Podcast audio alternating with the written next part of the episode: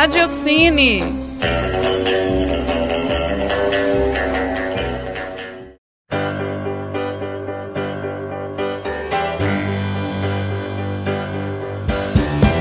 Olá, ouvintes da Rádio Online da PUC Minas. Eu sou Bárbara Castro e começa agora mais um Radiocine. Na edição de hoje, destacamos os principais filmes de Leonardo DiCaprio, um dos melhores atores de sua geração. DiCaprio começou bem cedo, atuando em pequenos papéis. Em 1993, surge a oportunidade de contracenar com Robert De Niro no filme O Despertar de um Homem.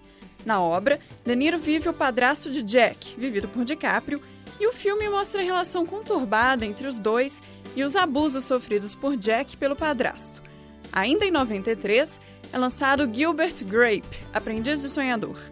Essa é a primeira atuação excelente do Leonardo. Ele vive um papel difícil na pele de um deficiente mental, junto com Johnny Depp, que interpreta seu irmão. Vale muito a pena ver esses dois atores no início de suas carreiras e atuando tão bem. Gilbert Grape rendeu a Leonardo DiCaprio sua primeira indicação ao Oscar em 1994, quando ele tinha apenas 19 anos.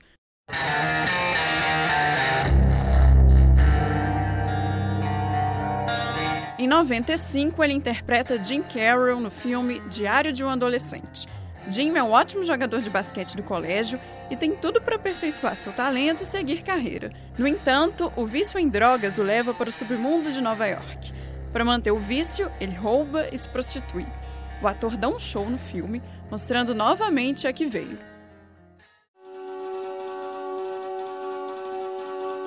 Leonardo DiCaprio já havia chamado a atenção da crítica e público com seus papéis, mas foi com Titanic que ele se tornou famoso mundialmente. E não precisa nem explicar o porquê, né? O filme alcançou a maior bilheteria da história e só perdeu o posto para Avatar, também dirigido pelo James Cameron.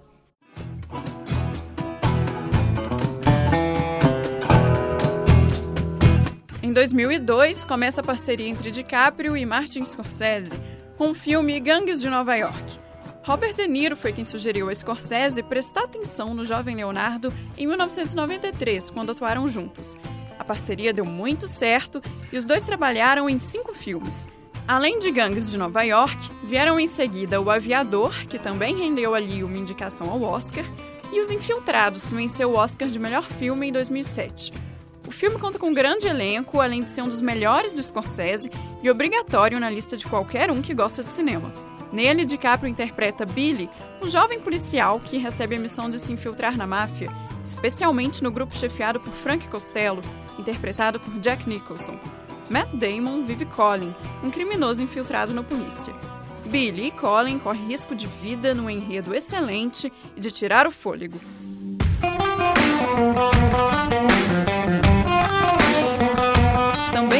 Dirigidos por Scorsese Ilha do Medo, que é maravilhoso e tem um final surpreendente, com outra atuação brilhante do DiCaprio, e o mais recente, O Lobo de Wall Street, adaptação do livro de mesmo nome.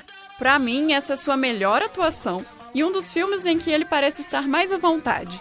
DiCaprio da vida de Jordan Belfort, que fica milionário após vender ações de empresas de fundo de quintal com a promessa de riqueza fácil. O ator se inspirou no filme Calígula, que mostra a ascensão e queda do famoso imperador. O Lobo de Wall Street é o filme de maior bilheteria de Martin Scorsese e rendeu a DiCaprio mais uma indicação ao Oscar.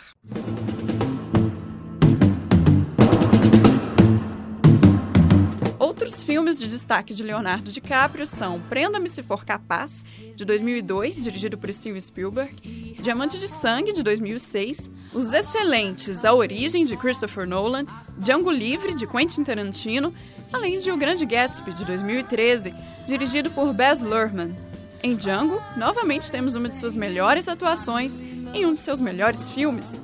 Em uma das cenas, o ator machuca a mão de verdade, mas improvisa e continua a atuar, deixando a cena ainda mais real. Ele ainda aproveita para passar o sangue no rosto da atriz Kerry Washington. DiCaprio estará ainda em O Regresso, do diretor de Birdman, Alejandro González Iñárritu. O filme tem estreia prevista para fevereiro de 2016.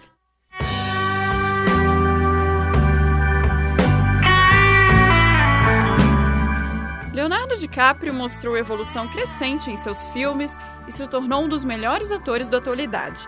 Difícil assistir a um filme ruim estrelado pelo ator, que já provou que não é preciso um Oscar para provar sua qualidade. Recomendo todos os filmes citados, vale a pena assistir. O Radiocine fica por aqui. Até a próxima edição.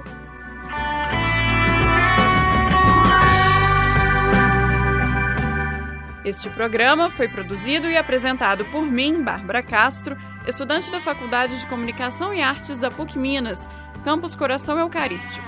Esta é uma produção da Rádio Online da PUC Minas do segundo semestre de 2015, com supervisão da coordenação do Lab Áudio.